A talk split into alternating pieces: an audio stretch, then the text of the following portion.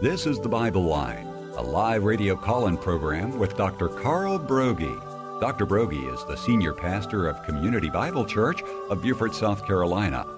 And for the next hour, he's available to answer your questions, providing biblical insight and wisdom for everyday Christian living.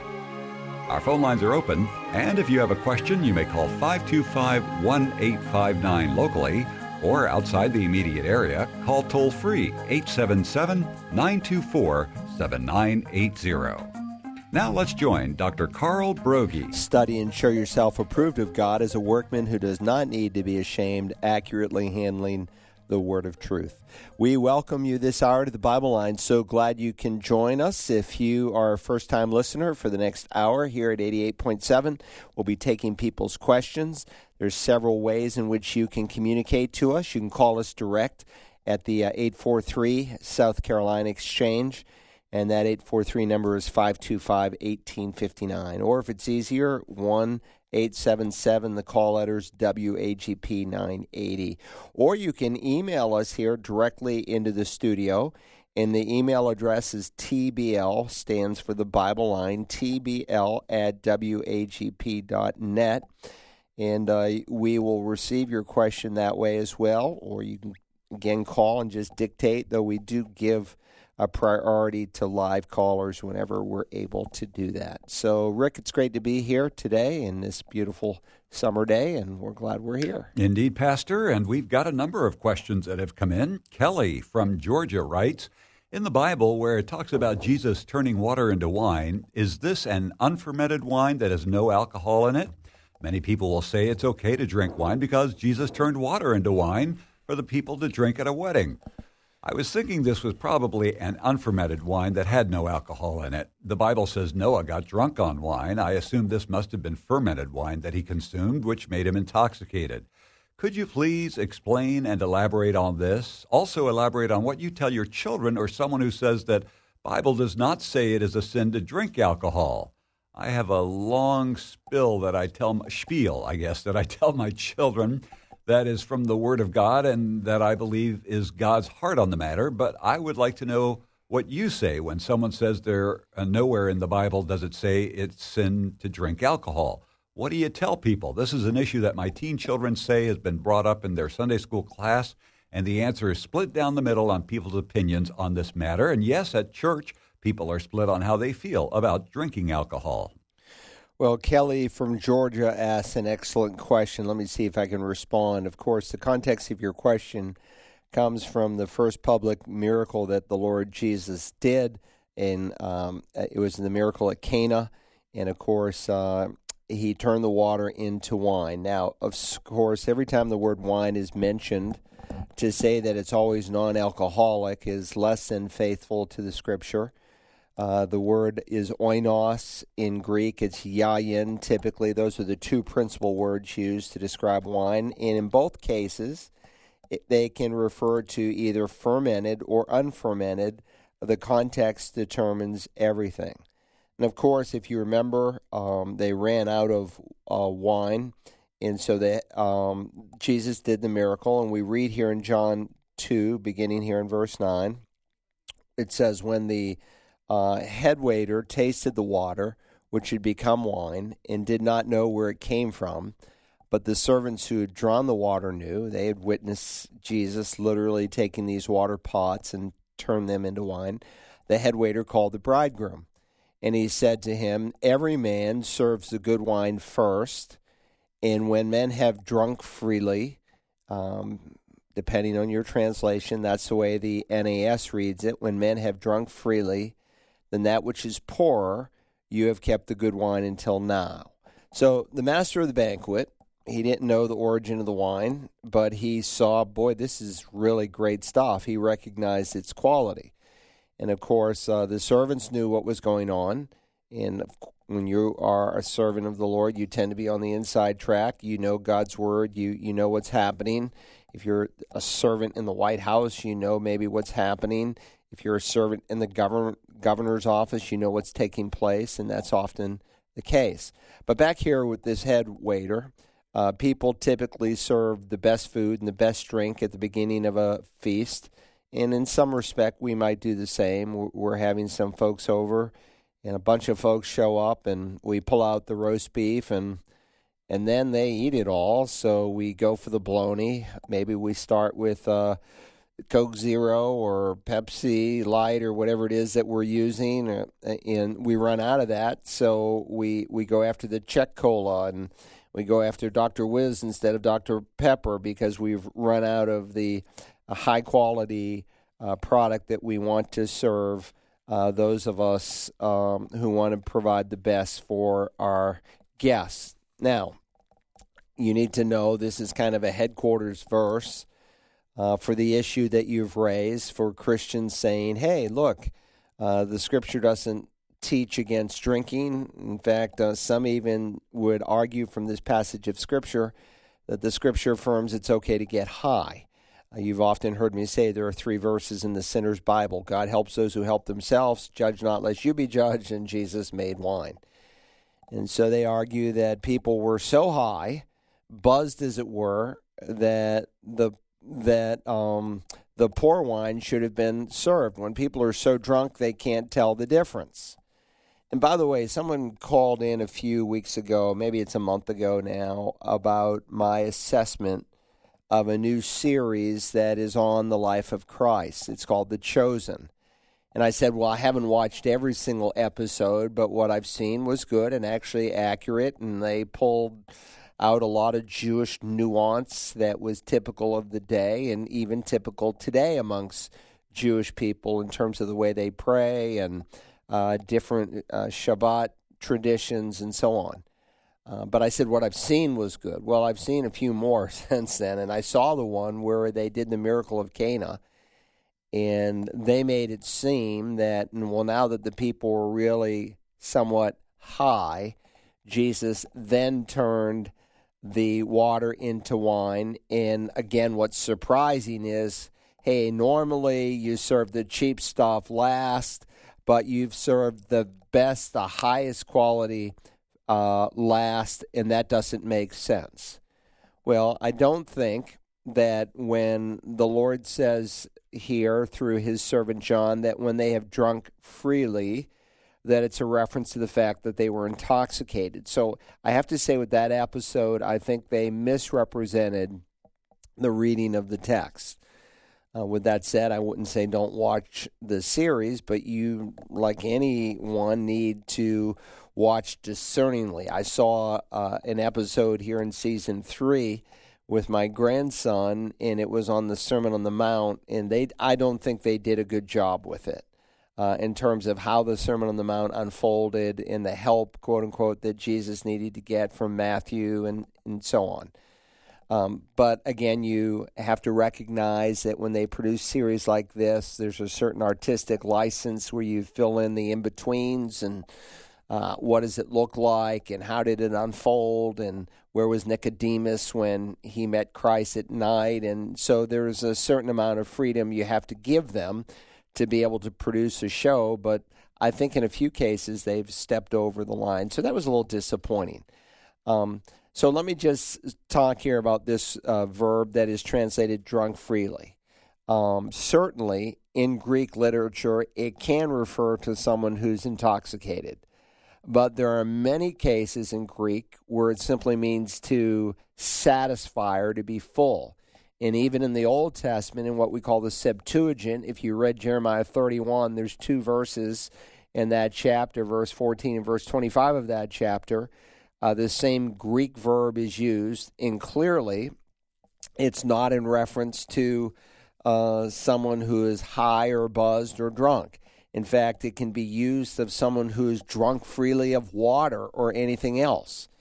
So um, the King James uh, renders it in when men have drunk well, uh, and that's a good, I think, rendering. So it doesn't necessarily carry the connotation of someone who is high. It's not a big deal that the bologna sandwiches uh, have been substituted for the roast beef and the Chek cola has been substituted for the Coca Cola because the good stuff is out. But I think it's nearing really a misrepresented misrepresentation of the sinless character of Christ to say that he's actually helping people to sin. Well, now that they are a little bit buzzed and they can't tell the difference, he's going to really provide the best wine, and then he's really making them more buzzed.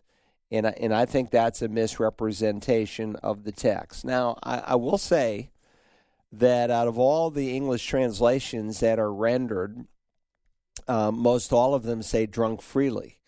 Uh, the NIV uh, says when men have become drunk, but again, I think that misrepresents the character of our Lord. And sadly, the New American Standard 2020 says when men have become drunk. But all the other English translations simply say when men have drunk freely. And I think that's really what's in view if you're going to let Scripture interpret Scripture. So there are interpretive issues. Is it wrong to say have made drunk? Well, not technically, because the word can mean that when someone has become drunk, but it doesn't always mean that. And context would determine. And not to mention, you have to let Scripture interpret Scripture. I, I think of you know Proverbs 23, where it says, "Do not gaze at wine when it is red, when it sparkles in the cup." When it goes down smoothly. In the end, it bites like a snake and poisons like a viper. So clearly, he's talking about intoxicating wine in Proverbs here. Uh, he speaks of a time when it's sparkling in the cup. That speaks of fermentation. So there's obviously a time when it doesn't sparkle in the cup. And so, again, oinos or yayin can be used of either freshly squeezed grape juice. They didn't call it uh, grape juice, they called it wine. Sometimes they would preference it by saying it's sweet wine or it's new wine. That is, it's freshly squeezed. But when it was fermented, they still use the same term uh, to describe it, unless they wanted to specify that it was fermented, and then they would use the term strong drink. And so, two things are very clear in Scripture. One, it is forbidden to drink straight strong drink, and it is forbidden to get drunk. Well, you've heard me many say many times before you can apply a passage to your life, you have to ask what did it mean to the original audience? And by strong drink, we're not, again, speaking of the fermented alcohols that come nearly a thousand years. Some would say 800, but somewhere between 800 and a thousand years after the Bible is completed. Then we begin to develop distilled alcohols uh, like, like vodka or whiskey or rum and so on. Uh, but God speaks negatively of strong drink. In fact, He forbids a priest to drink it in the book of Leviticus. And we might say by application today, we are all believer priests uh, Solomon tells us that it's a brawler. Uh, he tells us a ruler shouldn't use it in Proverbs 31 because he's going to pervert justice. Uh, Isaiah says strong drink is bitter to the one who drinks it. Uh, Micah the prophet also speaks negatively of it. So there's all these negative uh, inferences to strong drink. However, you could also, according to Proverbs 31, give it to a, a, a dying and despairing person someone who's at the end of life and is an act of mercy, you might give it to him. But uh, it was typically used. You can't technically say that it's a sin to use fermented drink. You say, well, it sounds like double talk, Pastor. Well, it's not in this sense. And again, by fermented drink, I'm not speaking of the distilled liquors, but I'm just talking about it in its biblical context about wine that had fermented, that had begun to sparkle in the cup. Why can you say it's not a sin to use it? Because they would mix it. They would mix it with water. And so, in many places in the world to this day, if you just drink straight water, you will get sick. But there is a substance in alcohol, in fermented wine. It's not the alcohol itself, but another substance that kills bacteria and makes it safe to drink. And so, in that situation, it was okay to use strong drink. Again, not vodka, not whiskey, but we're talking about something that has a much lower proof to it because it purified the water. And so, how do I know that that's the way a Jew or the early church would understand it?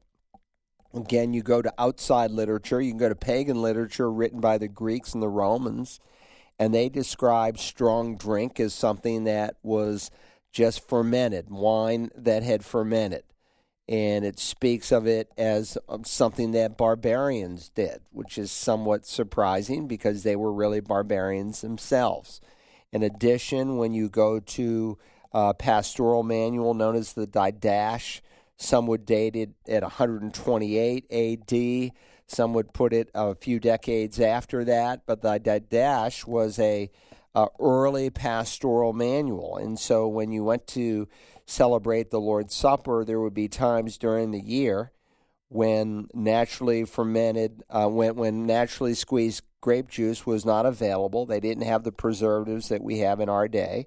And so when it was not available, you had to use fermented wine. And it was very particular that you mixed it in a five to one ratio five parts water, one part wine. There's Jewish literature as well that rabbis would use in comment on the Bible and in the Jewish midrashes of one type or another, they made it very clear that you did not want to be guilty of using strong drink, and so you mixed it, typically in a four to one ratio. My point is, is that you would have a bladder problem before you would have a, a problem with being buzzed. And so God forbids the use of strong drink, and ex- with the exception of purifying water. And I think we're very foolish today to participate in using alcohol. Christians who use it are a naive. Uh, they think that Christians like myself are just ignorant fundamentalists, and they are actually showing their ignorance. Robert Stein, like a beer stein, uh, he was a graduate of Princeton Theological Seminary. I think he's gone home to be with the Lord. I'm not positive on that. I tried to visit with him at Southern Seminary, where he was a professor some years back, about a decade ago, but he was not in his office that day. But I have a good friend that knows him. Uh, I need to ask him if he's gone home to be with the Lord. But Stein wrote a superb article that appeared in Christianity Today. It's called Wine Drinking in the New Testament. And it appeared in 1973. Uh, Christianity Today has really gone over the edge. They're not considered a conservative evangelical publication any longer.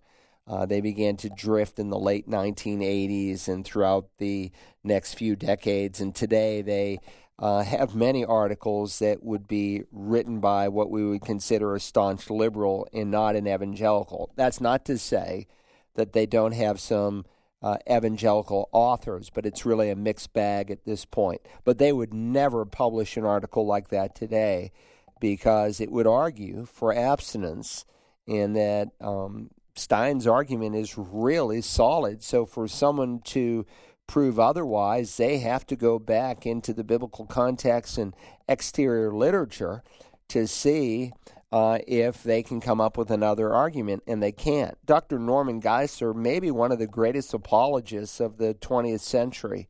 And into the 21st century, he died just a few years ago. I had him as a professor at Dallas Theological Seminary. He later left that school and started his own seminary in Charlotte, North Carolina.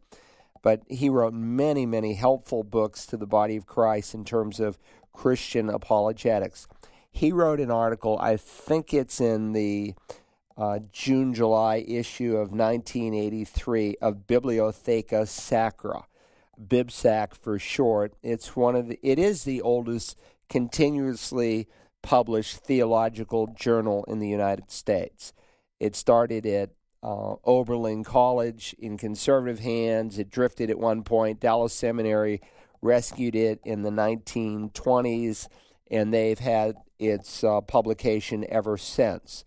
But he wrote a superb article, also similar to Stein's, but with a little more scholarship um, for the careful reader who knows Hebrew and Greek. So it puts it at arm's length for someone who doesn't understand Hebrew or Greek. But my argument with that is that he was a scholar of scholars not some ignoramus, and he also argued for abstinence based on how one should understand strong drink. Look, I used to argue for abstinence simply on the basis that uh, to use alcohol today, it has the appearance of evil, and you certainly wouldn't want to see me as a pastor having a glass of wine or uh, a bottle of beer in front of me in some restaurant, it might be embarrassing to you if I were your pastor and you introduced me. Not to mention, because of the abuse of alcohol in our day, people would look at me and say, Well, you see, he's a hypocrite. He's getting buzzed like the rest of us here. So it certainly has the appearance of evil in our day. Secondly, it can cause people to stumble. More and more people are being saved out of drug and alcohol backgrounds. And if you model the use of alcohol, then they might think, well, he's a great Christian. He's a strong believer. And if he can use alcohol, I can too. Uh, but because of um, your addiction to it, because the one who sins becomes a slave to sin, uh, no, you would be unwise to use it as well. And then you really have to ask, does it glorify God in our day? And I don't think it does. Uh, it's an evil industry. Look at the destruction that they are doing to young people on college campuses at spring breaks. And of course, it is a link to social uh, destruction in this nation and to sexual immorality. On those three reasons alone, it would be wise to abstain, but it's not as gray an area as we would make it. It's much more black and white, and that God says don't use strong drink uh, in its natural form unless you're giving it to a, a dying and despairing man, or as exterior literature in the Bible proves, unless you're mixing it with water to purify the water. So I hope that helps. 843 525 1859 if you have a question on today's Bible line. And Paul from Bluffton writes, at a Bible study yesterday, as part of a study in Malachi, the question was posed Did God really hate Esau when he said, Jacob I've loved, but Esau I hated? In kindness and respect for each other, we didn't agree on it. Some seem to believe that God hates in the way we emotionally define hate. Others identified it as rejection. Even though Esau was the firstborn of the twins and by Jewish law should have been the chosen one, God chose Jacob. It also says in Genesis 22 that Esau was blessed. Can you please clarify? Well, context is everything, and in God loving Jacob and hating Esau, it doesn't have anything to do with the human emotions of love and hate. But it does have everything to do with God choosing one man and his descendants while rejecting the other man and his descendants as being the uh, progenitor from which the Messiah will come. Jacob I loved, Esau I hated. It's quoted in the book of Romans, and it comes from Malachi. So you guys are in a study of Malachi, and and that's where it comes. So as I turn to Malachi, uh, in the typical fashion, there's a series of questions that he always starts with. Um, and after he asks the question, he basically answers his own question. And so here in Malachi, it's easy to find it's the last book of the Old Testament. And Malachi lives at the end of the age. In Malachi chapter 1, I'm just flipping there, the oracle of the word of the Lord to Israel through Malachi. I have loved you, says the Lord. But you say, How have you loved us? Was not Esau Jacob's brother, declares the Lord? Yet I have loved Jacob, but I have hated Esau. So they ask the question, How have you loved us? How have you loved us, the Hebrew people? And so God accommodates them. He answers their question. He stoops down and he basically says, You don't know how I've loved you? What do you mean, how have I loved you? And he says, Was not Esau Jacob's brother? Yes, he was. Uh, yet I have loved Jacob, but not Esau. And again, this is precisely what Paul quotes in Romans chapter 9 Jacob I loved, Esau I hated. Now, I will say that some use this passage of Scripture to say from Romans 9 that God chose one boy to go to heaven and the other boy to go to hell. I don't think you can make that case because uh, I don't think what's in view is that ever before these babies were born, that God determined one baby to go to heaven and he determined the other baby to go to hell. And it's a misrepresentation of that whole section of Scripture. Romans 9 through 11 is not dealing with uh, God choosing some to go to heaven and others to go to hell.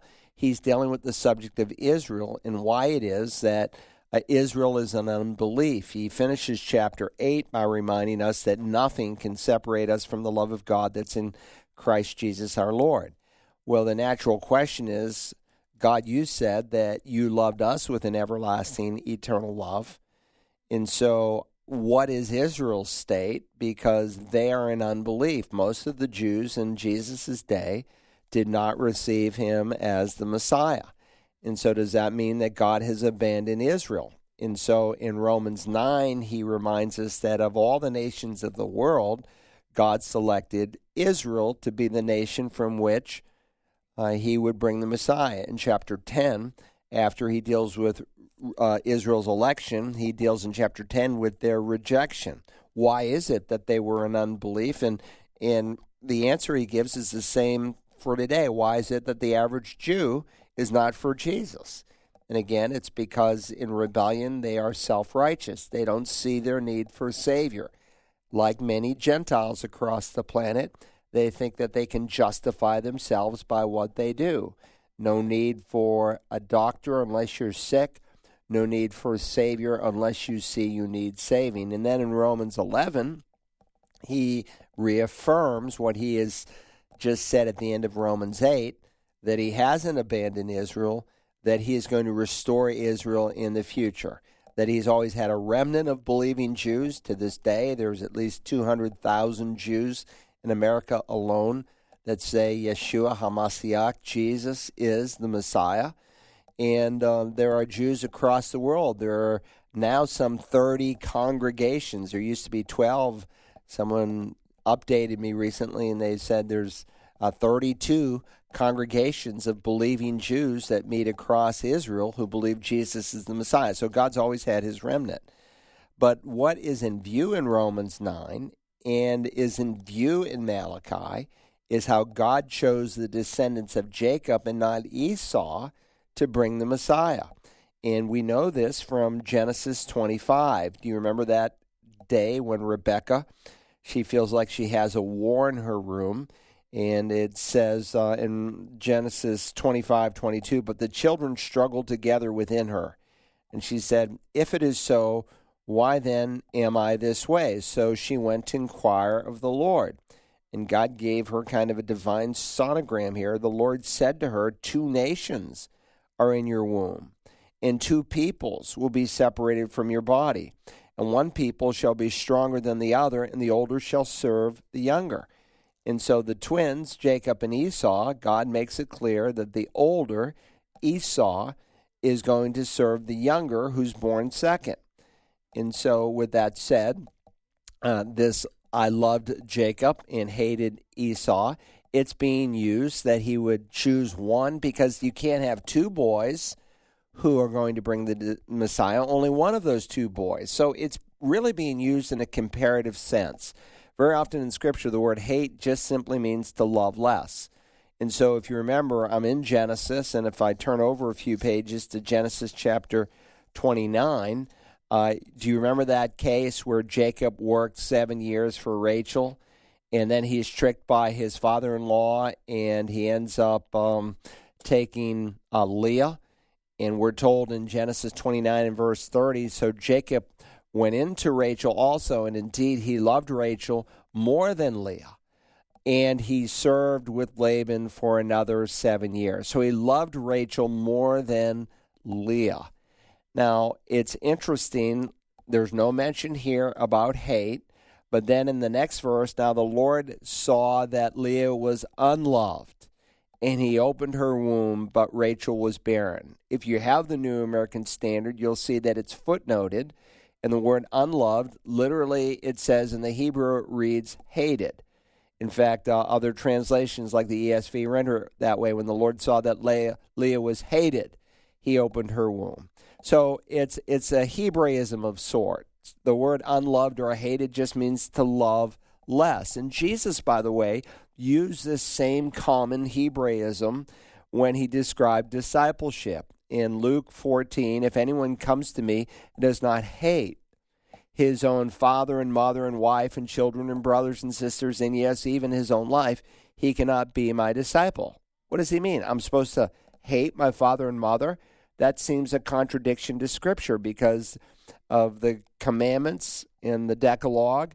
We are commanded to love our father and mother. In fact, Paul reminds us in Ephesians what what God said through uh, Moses in Deuteronomy that this is the first commandment with a promise. So we're commanded to love father and mother.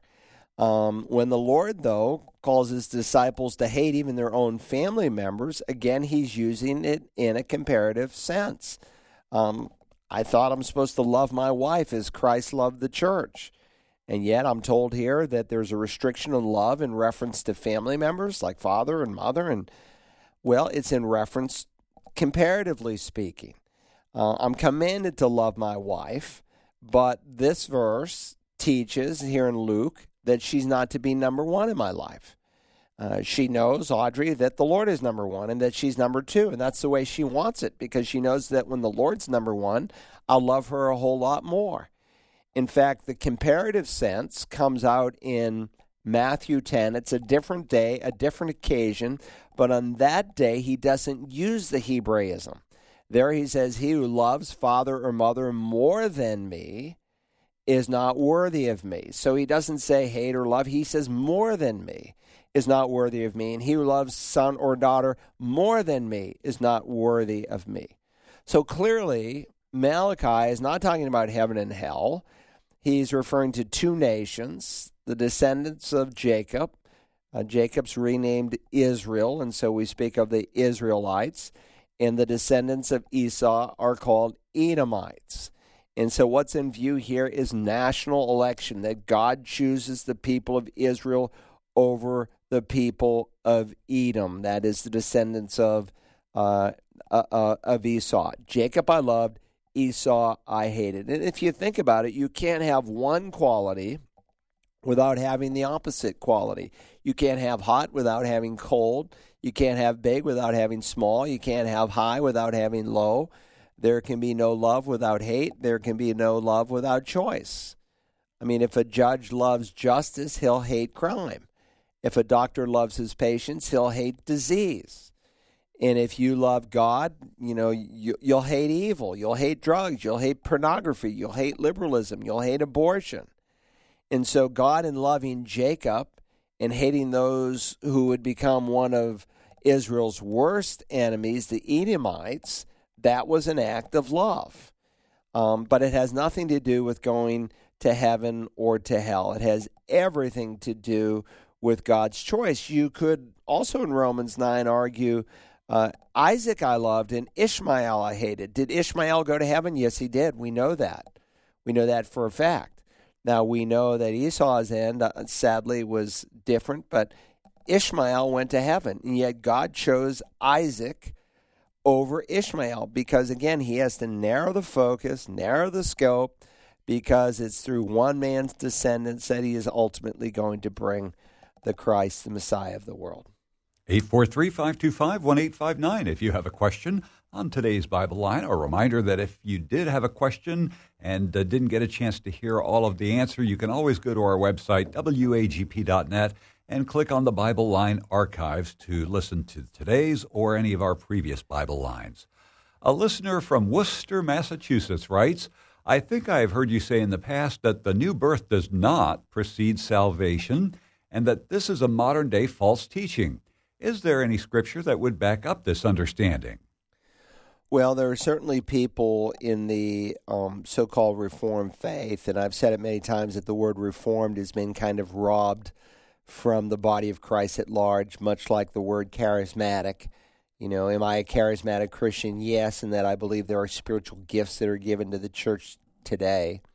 Uh, do I believe that I should speak in tongues? No, because I think that was a unique expression that was done in the first century in a miraculous way, very different from those today who speak in tongues, whether they be Pentecostals or charismatics or, or Hindus who do some of the exact same things that the Pentecostal church does. They laugh without control, they bark like dogs, they speak in tongues, they fall faint on the floor. Um, Kundalini Hinduism uh, does these very things. So everything that's spiritual is not spiritually good.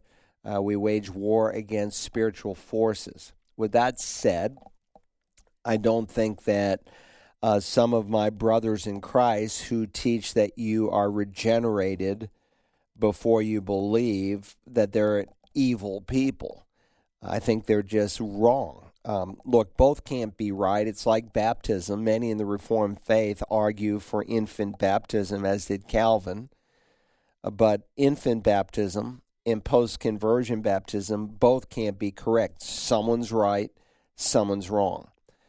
But the argument, and it really goes back to some of the Protestant reformers. And so typically, if you go into a church today and they refer to the Lord's table or baptism as a sacrament, they're typically infusing more into the ordinance than is actually revealed in Scripture.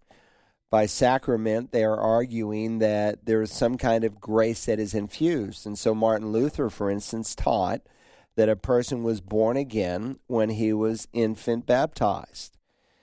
And then he argued that if uh, his born again uh, work in his heart uh, was genuine in the sense that um, it it stuck, then he would later believe. And so he took the verse out of Romans chapter two, there towards the end of the chapter, where he speaks about Jewish people and he says, He is not a Jew who is one outwardly, nor is circumcision that which is outward of the flesh, but he is a Jew who is one inwardly, and circumcision is that of the heart, by the Spirit, not by the letter, and his praise is not from men, but from God. And so um, Luther just substituted Christian for Jew and baptism for circumcision, and his point was is basically your your baptism has become non baptism if you don't believe. And so, if you want to read uh, Romans 2 25 through 29, that was Luther's argument. But there was a certain degree of truth to where he was coming from, like Calvin, in that they both affirm that um, man is dead in his trespasses and sins. Paul reminds us of that, and he says, There is none who seeks God, no, not one. Jesus said in John 6, unless the Father draws you, unless the Father draws a man, no one can come to the Father. So I wouldn't deny that there is a pre salvation work that um, is a work of the Spirit of God that has to take place because man, independently of God, cannot come to know the Lord in a personal way.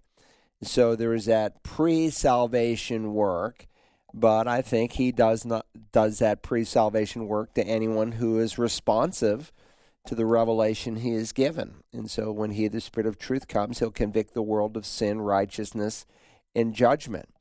And so the Spirit of God does open up people's hearts so that they can hear the gospel, but that does not mean that they are regenerated. Uh, regeneration or being born again happens after you believe not before you believe. And so, for instance, in John's gospel, when Jesus has an encounter with Nicodemus, he is speaking of the need to be born of water physically and to be born of the Spirit spiritually. And of course, he ends up asking the question well, how is it possible? And he said, As Moses lifted up the serpent in the wilderness, even so the Son of Man be lifted up, so that whoever believes will in him have eternal life. For God so loved the world, he gave his only begotten Son, that whoever believes in him should not perish, but have eternal life. And so Jesus' answer is clear to be born again, you have to come in faith. So you're not born again before you believe, you are born again when you believe. And he uses the illustration that would have been familiar to him as a Jew that when the children of Israel had been bitten by poisonous snakes and were dying and passing out, you know, they sought God at that point. They went to God's man. We've sinned against God. We've sinned against you. Pray for us, Moses. And Moses interceded for the people. And God's solution, it's recorded in Numbers 21, was make a snake out of bronze, just like the one that bit the people, and set it high on a pole so that anyone could see it. Remember, there's 600,000 men, excluding women and children. So some would put it as many as 2 million people who were involved in the Exodus put it high on a pole because God doesn't want to hide salvation. He wants to offer it to man. And it will come about that if anyone just looks at the bronze snake, he will immediately live. So they were bankrupt. There was nothing they could do to redeem themselves. They couldn't pray more. They couldn't, you know, be kinder to their neighbor. There was nothing they could do unless God rescued them. And God came up with the solution. And of course, Nicodemus understood that event. And Jesus said, just like Moses lifted up the serpent in the wilderness, even so the Son of Man be lifted up, that whoever believes me in him have eternal life. And so he is answering the question, How are you born again? And the answer is, You have to believe. So he doesn't put regeneration before faith. In fact, when you come to the end of John's gospel, it says, Therefore, many other signs or miracles Jesus also performed in the presence of the disciples, which were not written in this book. But these have been written so that you may believe that Jesus is the Christ, the Son of God, and that believing you may have life in his name. So it's written you read it, you believe it, you have life. The order is clear. And that's what you find in Ephesians 1. In Him, in Christ, you also have to, after listening to the message of salvation, the gospel, having believed, you are sealed with the Holy Spirit of promise. So you hear the message, you hear the gospel, you believe, and then you receive the Holy Spirit. So to put regeneration before, I think, is really to misrepresent what God has plainly said. So John Piper, five point Calvinist himself, says we can say, quote, first that regeneration is the cause of faith. Having been born of God results in our believing. Our believing is the immediate evidence of God's begetting. No, that's wrong. That's just false. Just like it's false for him to say that Jesus didn't die for everyone, that he died just for the elect. You are not regenerated before you believe. Now, there's a work of the Spirit of God, so you can't take any credit for your salvation. Say, well, independently of God, you know, I started thinking about this or that and started reading this book on apologetics and all this nonsense that people put into their testimonies like they are the great ones, like they can take credit. No, it is a work of God from beginning to end. But neither does it deny free will, and neither is regeneration taking place before um, genuine faith. So anyway, I hope that helps. It's a it's a good question. You might want to take my course in the Institute of Biblical Studies on soteriology, and I deal with the uh, five points of Calvinism, and I address this issue in detail. All right, very good. 843 525 1859 if you have a question on today's Bible line. Nancy emailed her question. She says, I desperately need your input on what has transpired at my church. Our pastor, age 50, was unfaithful to his wife, wherein he, for months, was texting and staying alone late at the church with a 20 year old female member. After all of this surfaced, the pastor has admitted that he was unfaithful but did not commit adultery. Before the church could ask for his resignation, he resigned. I've recently learned that he's been given a severance package of one year's salary and one year occupancy of the home. The elders abdicated this decision and passed it on to the church deacons. I believe he has committed adultery, even though he claims there was no physical contact.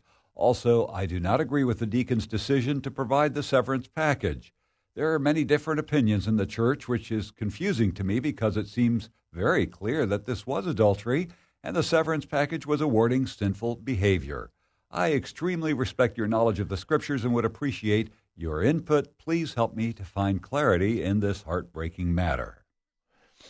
Well, this lady who writes from Michigan uh, asks a really important question. And there's a lot of issues that are really going on here when you say the elders abdicated this decision and passed it on to the church deacons. Right off, that was a mistake. This is what they are called to do elders lead and rule, deacons serve at the will of the elders. And so for them to pass the buck to the deacons and say, well, you guys decide what needs to be done, uh, that's a huge mistake because the qualifications, though there are many similarities between an elder and a deacon, they're not identical. And so the elders are the spiritual leaders in the church, and they should have made that decision.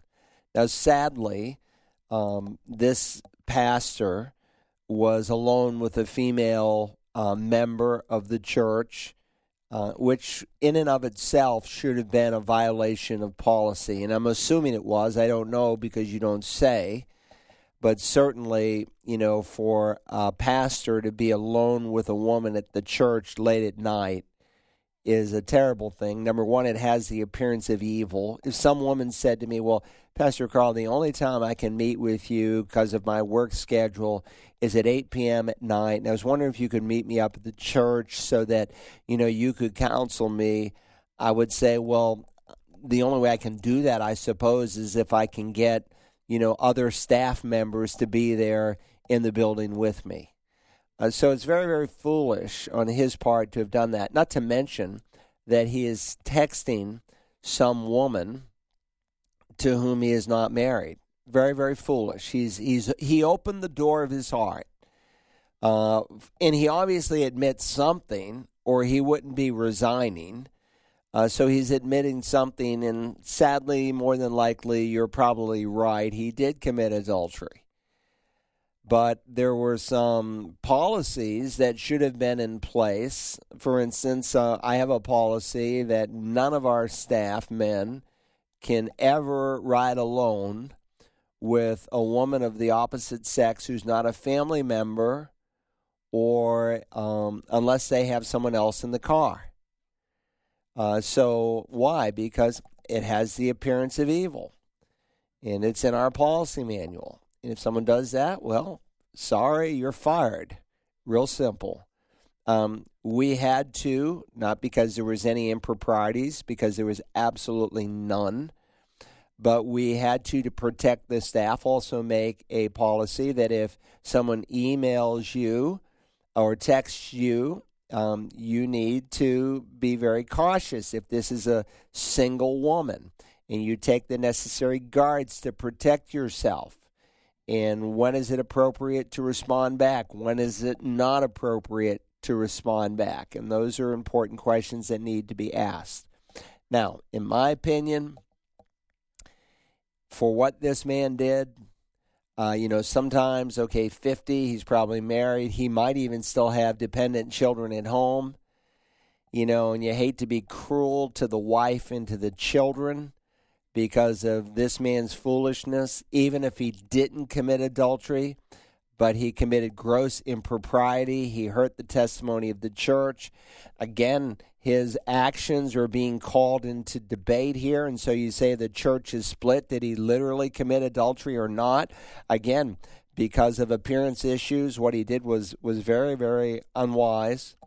And so sometimes you have a situation where, okay, we cut the man's uh, salary tomorrow. And then, you know, within a month or two, uh, they lose the house. The family's out on the street unless they can provide some other way. I think some kind of uh, um, severance package might have been fitting, maybe 30 to 60 days max to take care of the children and to take care of their immediate needs and that the wife might have. But to give the guy a year's um, salary, I think that's not wise. And again, you know, the deacons they shouldn't have been making this decision. The elders should have. And if they needed to confer with other wise elders in another church, they should have done that. But it was handled very, very poorly. And it's a sad situation that repeats itself thousands of times over across America with people who are in full time ministry.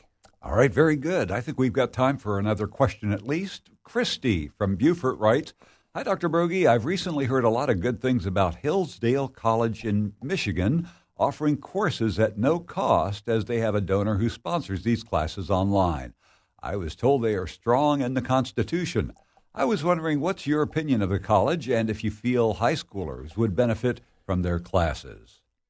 Well, Hillsdale College is a good school. Uh, it has, you know, some very, very high standards. They have a little rag of sorts that they put out on different issues from time to time. I think I get it four or five times a year. I did a revival once at a church in North Carolina, and one of their graduates was there. This was back in the late 90s, and he signed me up for it, and I've been getting it ever since. Uh, there are certainly a number of Christians at Hillsdale College. I wouldn't define it as a Christian school as such, but a lot of Christians go there, and certainly one of their fortes is constitutional law and understanding the Constitution in its historical context. And so they read the Constitution, they study it, they read the Federalist Papers, the Declaration of Independence, and and by the way, that now happens in South Carolina, uh, be, coming this year for the first time ever. And I don't want to brag on my son, but it was his seven years of hard work um, where he took a law that was already on the books, Jameson, and uh, reminded the senators and various representatives that the law was being disobeyed. Uh, and today, you send your child to Clemson or USC, and they're indoctrinated in socialism and critical race theory and all kinds of heresies that are contrary to Scripture and contrary to the Word of God. Critical race theory, I hope you know, has nothing to do with racism in its biblical sense and definition. With that said, uh, Hillsdale teaches the Constitution, and they do a great job with it. Uh, not everyone is a uh, believer by any sense. I um, took a group of college students. There's a ministry known as Passages, and uh, there are some people who started that organization, like the owner of Hobby Lobby who's a born again Christian.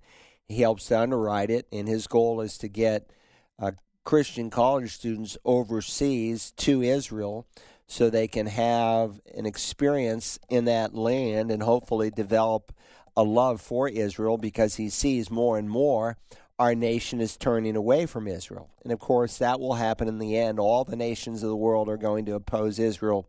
Yes, even the United States of America coming in that future tribulation period, but of the seeds are being sown today. So his goal is to basically they have a little skin in the game. They come up with six hundred dollars, and he comes up with the other four thousand dollars to send them uh, to Israel for for ten days. So I was a quote unquote faculty member, and I had a busload of students, and it's really interesting because they're supposed to all be born again Christians. So I took my own little spiritual interest survey, and excuse me, of the people on the bus, uh, really the majority of them were not born again. They didn't even know what the gospel was.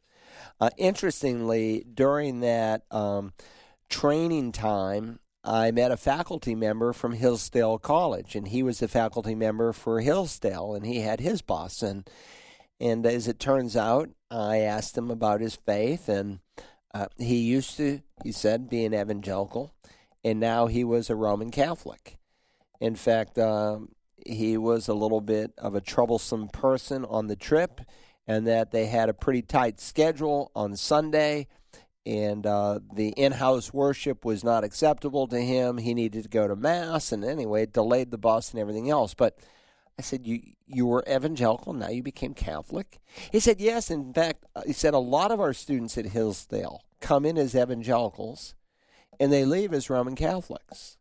What would that tell you? It would tell you that the so called evangelical really was not evangelical. Because if you believed in the evangelical faith, which, again, the word is watered down, it's difficult to use now. We have neo evangelicals and we have people who call themselves evangelical that really are not. And uh, they are teaching and believing a lot of twisted things. Um, but if you believed in historical evangelical doctrine, then you would believe that salvation is by grace alone, through faith alone. And the Roman Catholic Church denies that. Now, if someone went to Hillsdale College and they had a sound theological footing and they were genuinely born again, they would never convert to Roman Catholicism. But today we live in an age where we have so many people who are pseudo Christians, not really born again, and so they're easily swayed. And so to embrace Roman Catholicism on paper is to deny salvation by grace alone through faith alone. And you don't certainly want to do that.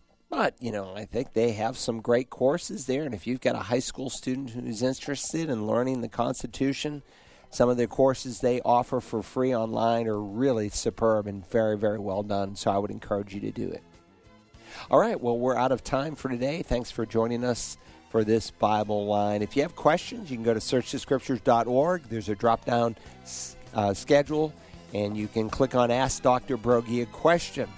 And sooner or later, we will hopefully get to it and answer it. God bless you. Have a great day as you walk with Christ.